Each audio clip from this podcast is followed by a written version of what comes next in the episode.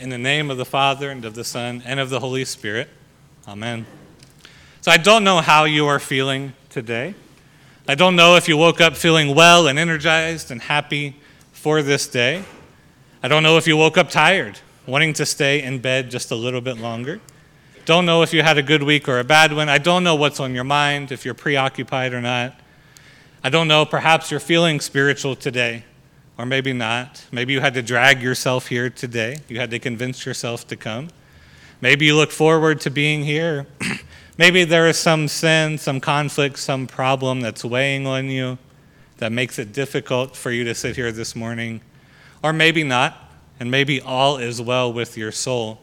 But whatever the case may be, here is the word God gives you today through the Apostle Paul in the book of Romans. Since you are justified by faith, you have peace with God through our Lord Jesus Christ. This morning, as you sit in Lafayette, Ohio, you have peace with God. And you have peace with God not because you've done all the right things, not because you've ordered your life correctly, but because God has justified you. That is to say, that God has sent his Son to live perfectly and to die perfectly on your behalf. Once you were a problem for God, you were his enemy. You rejected his word. You broke his law. You lived in rebellion against him. You had no love for him. You did not trust him. But God still loved you. And he promised to turn you from his enemy to his very own child. And he did this by sending his own son to take all of your sin onto himself. On the cross, Jesus becomes as God's enemy, as the sinner deserving God's wrath because he bears the world's sin, including yours, unto himself. God proved, beyond a shadow of doubt, God proved that He loved you by sending Christ to die for you. And as St. Paul says, now you have peace. As we sit here in this moment, you have peace. Now, it doesn't mean you feel a particular way. Sometimes we get that wrong. Sometimes we just equate peace with a feeling or a mood.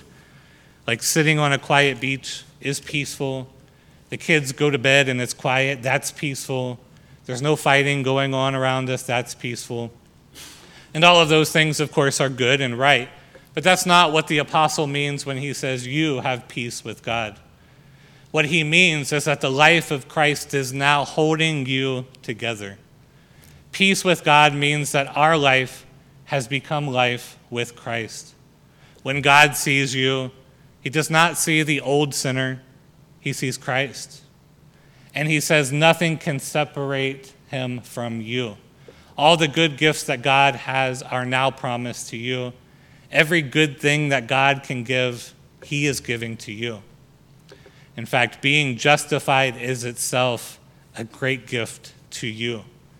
Paul says, We are justified by God. This is passive, this is something done to you and for you. See, the way, the way the world usually works is that we usually have to justify ourselves. If we do something wrong, we have to explain it.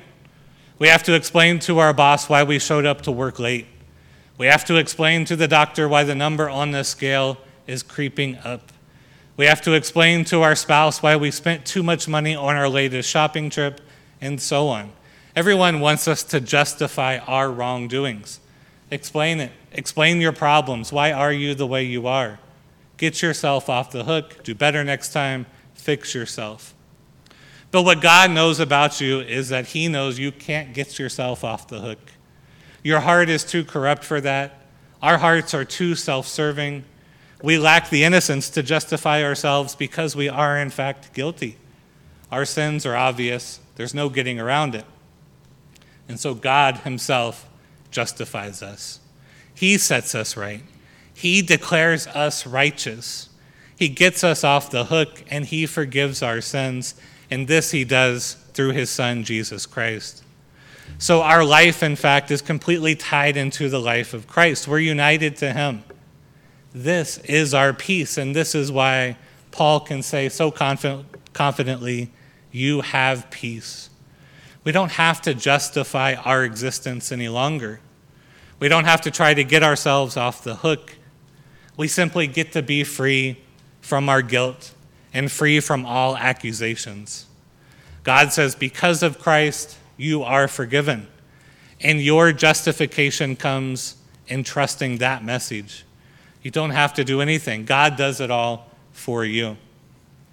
But you may ask, and you're right to ask, that, well, I have peace with God, I'm justified. That's wonderful. But why is life so hard? Why was last week so hard? Why do I still have problems? Why am I still waking up tired? What exactly does peace with God look like? And first, we know what it doesn't look like. St. Paul anticipates our question in Romans 5. Because after saying we have peace with God, he writes, and we boast in our hope of sharing the glory of God. And not only that, but we also boast in our sufferings. Sharing in the glory is our hope, but not a complete reality in the present. Having peace with God, according to St. Paul, means that we can boast in our sufferings. And that's because these sufferings are no longer ours. The consequences of our sins, even our sin itself, are no longer our problem because Christ has taken them from us. They belong to Him. Our sin is no longer our sin, but it is Christ. And you cannot take from Christ what belongs to Him. And so Paul says, Our peace doesn't look like present glory. It doesn't look like the world's riches. It's not going to look like perfect health. It's not going to look like wealth. It's not going to look like happiness in the way the world considers happiness. Our peace with God doesn't look like a perfect problem free life. It doesn't look glorious to the world at all. Instead, our peace looks like hope in the midst of suffering. Our peace is a hidden peace because it's hidden in what Christ does for us.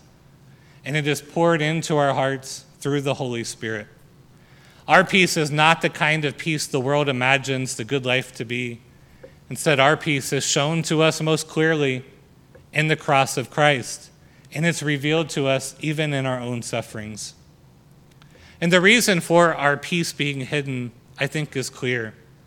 The reason is, is it shows us in our sufferings and in our temptations that we have peace is because our hearts will trust in anything that's not God given the opportunity.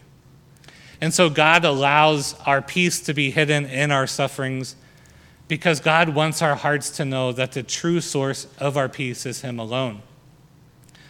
Luther puts it like this Therefore, our God, after he has justified us and given us spiritual gifts, quickly brings tribulation upon us, exercises us, and tests us, so that this godless nature of ours does not rush in upon enjoyable sins. Thus, man lives, thus, man learns to love and worship God purely for himself, and not just because of his gifts. In other words, we can turn to our suffering we can turn to our sins and we say, You belong not to me, but to Christ, because he has taken them from me. And so when we can do that, we can stand in the true confidence of the gospel that we have peace. In our sinful flesh, if God were to give us all the worldly benefits of his glory, if he were to make us rich, if he were to make us perfectly healthy, if he were to arrange our lives in such a way that we were always comfortable, that we had no problems at all, all of us would end up with a big spiritual problem. Because our problem would be that we would look at our carefree life and say, wow, I guess I really earned this reward. I had this coming to me. I've got this life figured out. I'm perfect. I know just exactly what I'm doing. Instead, God wants us in this life to trust in His Word. He wants us to trust in His promise of forgiveness. He wants our hearts to turn to Him, not because He can make us rich and healthy, but because He is our dear Heavenly Father who loves us and cares for us. To do that, He allows us to live in this sinful world with its problems. He allows us even to suffer so that we can look to Him and say, I have peace. Even in this suffering, I have peace because I know that I belong to Jesus Christ. The troubles in this life are the opportunities God gives us to put our trust into Him. These are the opportunities to make our faith real. It is to hold on to His word that we are, in fact, justified, that we do, in fact, have peace with Him. And this is the true message of faith. We trust in God's word, which justifies us, which makes us righteous, even when the world tries to present evidence to the contrary. And so when we do suffer, we can say, I boast in the suffering because while I was still weak, Christ died for me, a sinner. Christ died for you. So now and forever, you know your true identity. You know your eternal future, and you know that God is not going to withhold any good gift from you. In very practical terms, St. Paul puts it like this in Philippians I have learned to be content, whatever the circumstances. I know what it is to be in need. I know what it is to have plenty. I have learned the secret of being content in every situation, whether well fed or hungry, whether living in plenty or in want. I can do all this through him who gives me strength. Likewise, this is how we boast in our sufferings. The strength we are given from God is the strength of the Holy Spirit, who God pours into our hearts and who reminds us over and over of this truth. Since you are justified by faith, you have peace with God. That's it. You don't have to earn your peace with God, and you don't have to doubt it. No matter what's going on in your life, it is true because God has said it. He has accomplished it for you, and He has declared that it is so. You have peace with God. And He proved it to you because while you were still a sinner, Christ died for you. Amen.